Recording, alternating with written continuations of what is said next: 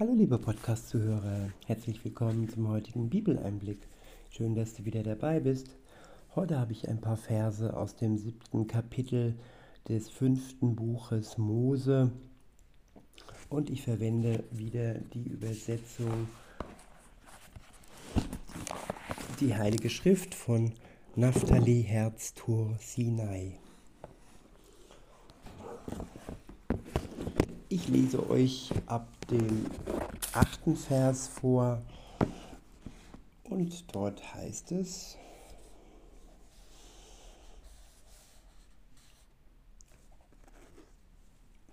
beziehungsweise, sorry, ab Vers 9 lese ich euch vor.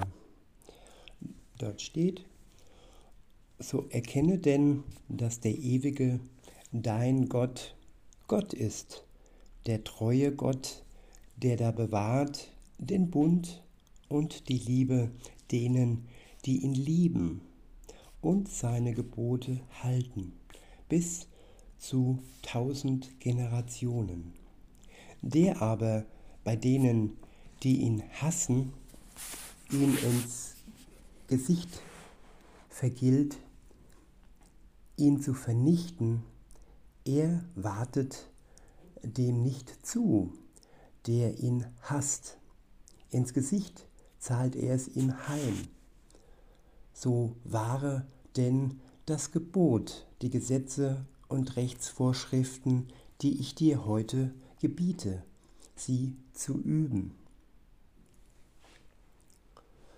Und es wird sein, zufolge dessen, dass ihr diese Rechtsvorschriften hört und sie wahrt und sie übt, wird auch der ewige, dein Gott, der den Bund und die Liebe, dir den Bund und die Liebe wahren, die er deinen Vätern geschworen hat.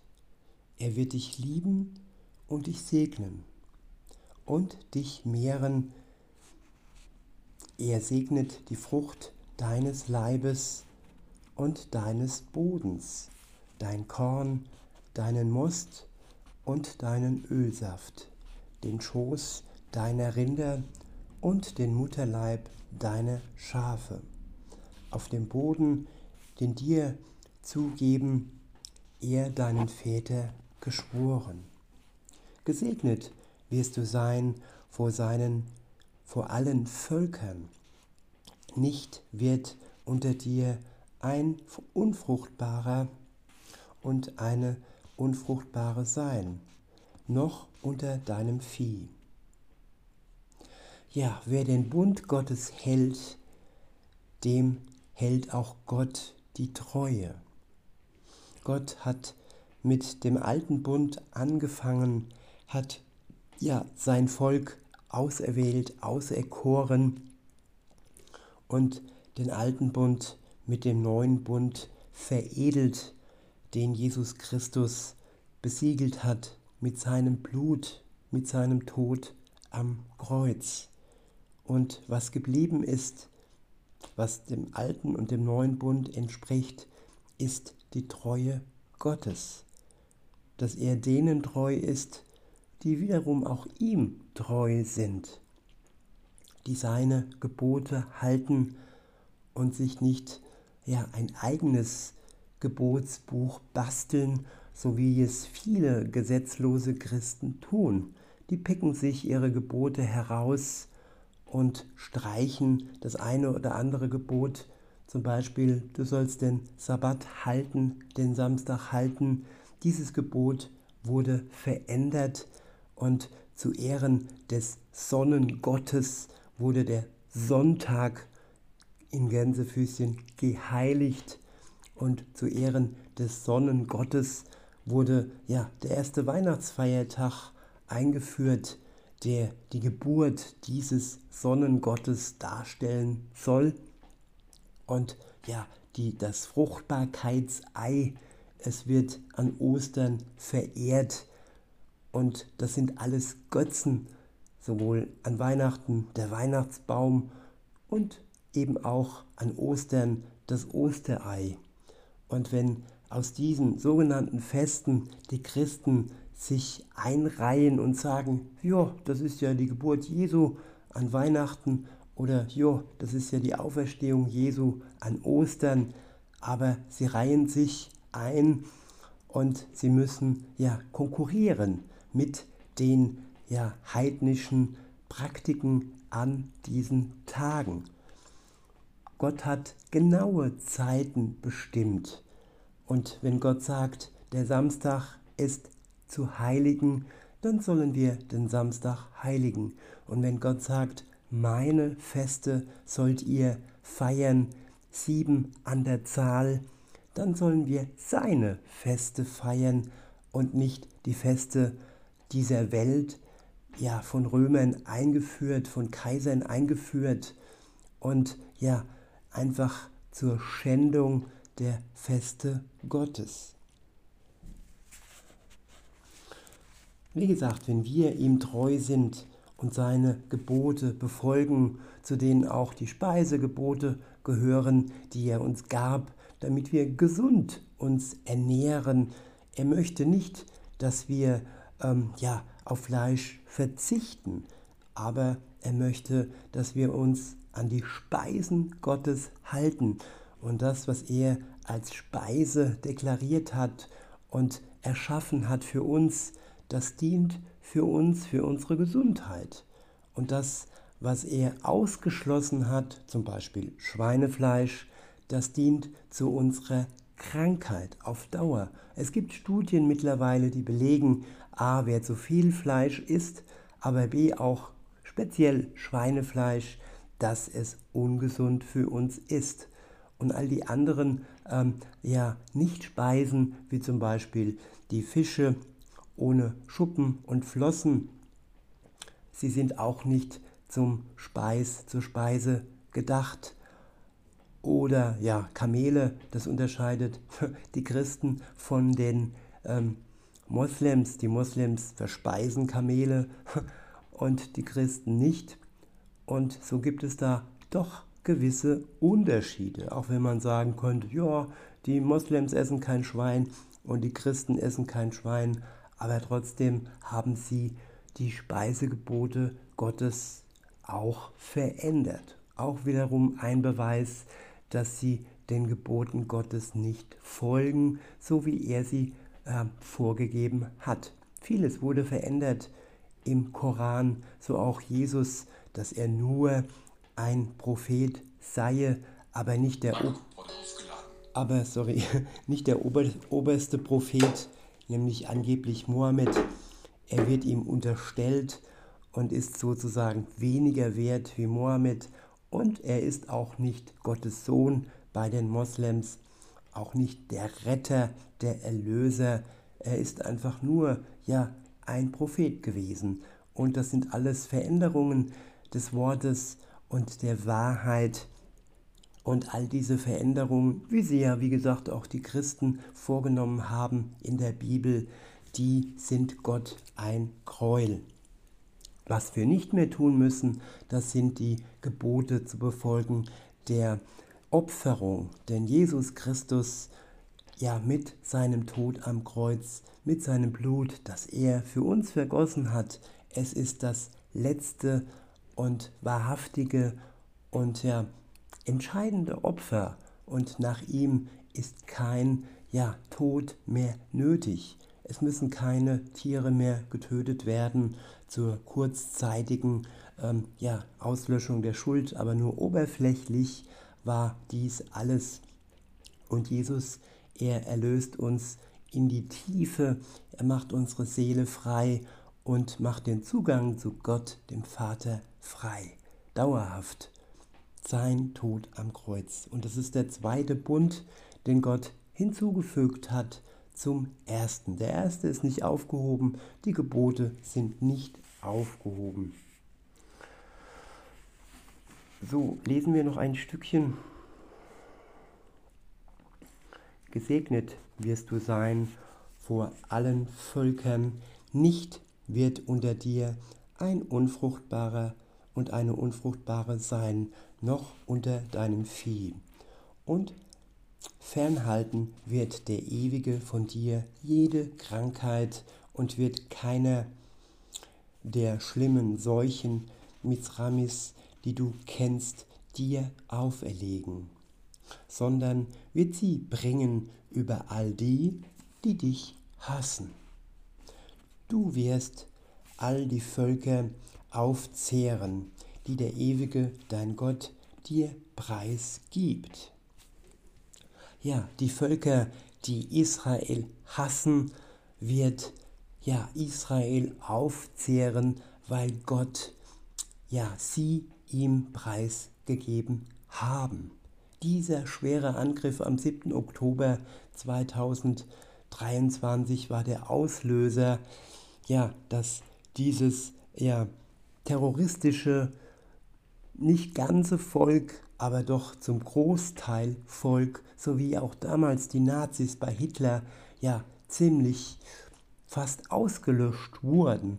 So gibt aber Gott jetzt diese Hamas preis und ja, hoffentlich wird diese Entscheidung vor dem Gerichtshof nicht dazu führen, dass Israel sich wieder dem Terror hingeben muss, weil die Weltorganisation das so will. Denn Gott wird sein Volk schützen und er möchte auch, dass es sich verteidigen kann gegen all die Angriffe, terroristischen Angriffe. Insofern, nun ja, wir lesen weiter.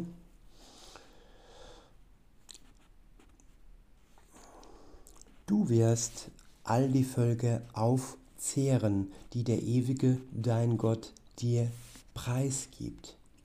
Dein Auge härme sich nicht um sie, ihren Göttern sollst du nicht dienen, denn es wäre dir an, es wäre dir ein Fallstrick. Ja, und auch uns, wir sollen darauf achten, dass wir nicht falsche Götter erdienen, dem Sonnengott am Sonntag und wie gesagt am Weihnachtsfeiertag die Geburtstag des Sonnengottes. Das soll nicht unser Gott sein. Wir haben nur den Gott der Bibel und der gibt uns, wie gesagt, die Zeiten vor. Weiter heißt es, wenn du in deinem Herzen sprechen wirst, zahlreicher sind diese Völker als ich, wie könnte ich sie vertreiben? Fürchte nicht vor ihnen, sei eingedenkt dessen, dass der ewige, dein Gott, an Paro und an ganz Mizraim getan. Die großen Erprobungen, die deine Augen gesehen und die Zeichen und wahr Beweise, die Stärke, Hand und den ausgestreckten Arm, mit dem der ewige dein Gott dich herausgeführt hat. So wird der ewige dein Gott allen den Völkern tun, vor denen du fürchtest dich. Ja, viele, viele Völker hassen Israel, das Volk Gottes. Aber Gott wird es schützen gegen all die Angriffe der Araber und auch in, indirekt durch den Westen, der die Hamas lange Zeit gefüttert hat, damit sie erst so mächtig und stark geworden ist, damit sie Israel so einen starken Schaden zufügen konnte. Und ja, wenn Deutschland zum Beispiel sich enthält in der UNO, dann ist das feige. Aber wenn USA, wenn die USA sich zu Israel stellen, dann sind sie zumindest hier ja auf der Seite Gottes. Auch wenn sie keine Engel sind und auf anderen auf der anderen Seite viele Kriege ja verursacht haben und ich denke auch die Hamas gefüttert haben und auch ihr Geld gegeben haben, damit sie stark wird.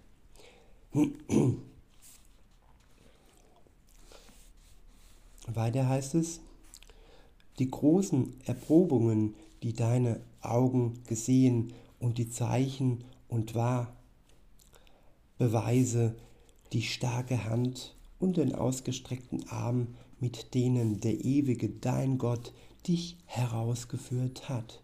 So wird der ewige dein Gott allein den Völkern tun, vor denen du fürchtest.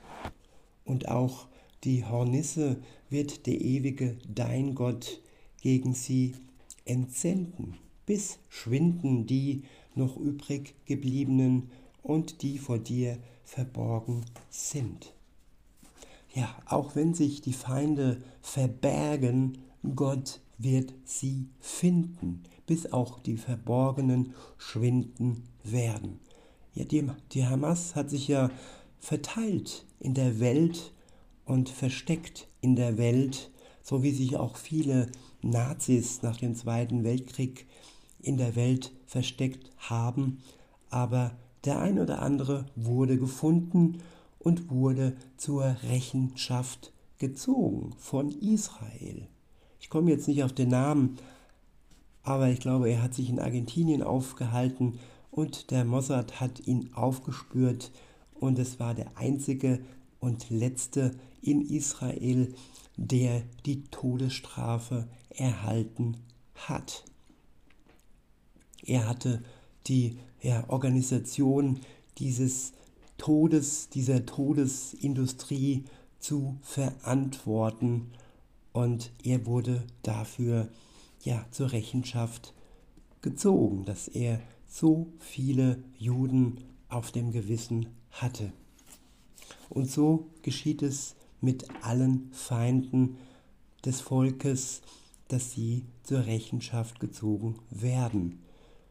Und ja, wenn dann die Palästinenser im Volk sich nicht mit Israel verbünden und Israel nicht helfen, dass wirklich jeder einzelne von diesen Terroristen zur Rechenschaft gezogen wird, dann machen sie sich mitschuldig, so wie auch damals die Nazis, die geschwiegen haben und die mitgemacht haben und die sich von der Propaganda damals wie heute haben leiten lassen. Weiter heißt es, ängstige dich nicht vor ihnen, denn der ewige, dein Gott, ist in deiner Mitte, ein großer und furchtbarer Gott. Und abschütteln wird der ewige, dein Gott, diese Völker von dir. Nach und nach. Du wirst sie nicht schneller vernichten können, sonst würde sich das Getier des Feldes wieder dich mehren. Preisgeben wird sie der ewige, dein Gott, und sie in die große Wirrnis stürzen, bis sie vertilgt sind. Ja, große, mächtige Heere, sie werden verwirrt werden von Gott. Ein Beispiel der Sechstagekrieg. Ja, riesige Heere rings um Israel und alle wurden von Gott verwirrt, sodass das kleine Volk Israel siegen konnte und wieder an der Klagemauer Gott anbeten konnte.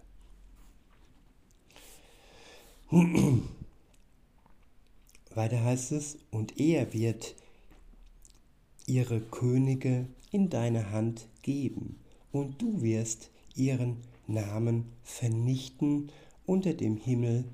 Niemand wird vor dir standhalten, bis du sie vertilgt hast. Wie gesagt, es geht hier um die Feinde Israels. Israel ist wirklich ein Land, das friedlich ist. Es ist demokratisch und viele ja, Moslems, viele ja, Araber, die leben friedlich in dem Land, sind integriert, sind Ärzte, sind sogar in der Politik und ähm, ja, sie leben dort ja gut und dem spricht nichts entgegen. Aber alle Feinde Israels sowie die Hamas, die, die Hisbollah im Libanon, sie werden vernichtet werden. Und ja, die Zivilbevölkerung muss sich entscheiden für die Terroristen oder für das Volk Gottes. Und am Ende der Zeit werden alle Völker sich für Gott entscheiden, für den Gott der Bibel entscheiden. Auch die Völker, in denen im Moment sich die Feinde Gottes tümmeln. Sie werden sich ebenfalls Gott hinwenden. In diesem Sinne, liebe Zuhörer, wünsche ich euch noch einen schönen Tag und sage bis denne.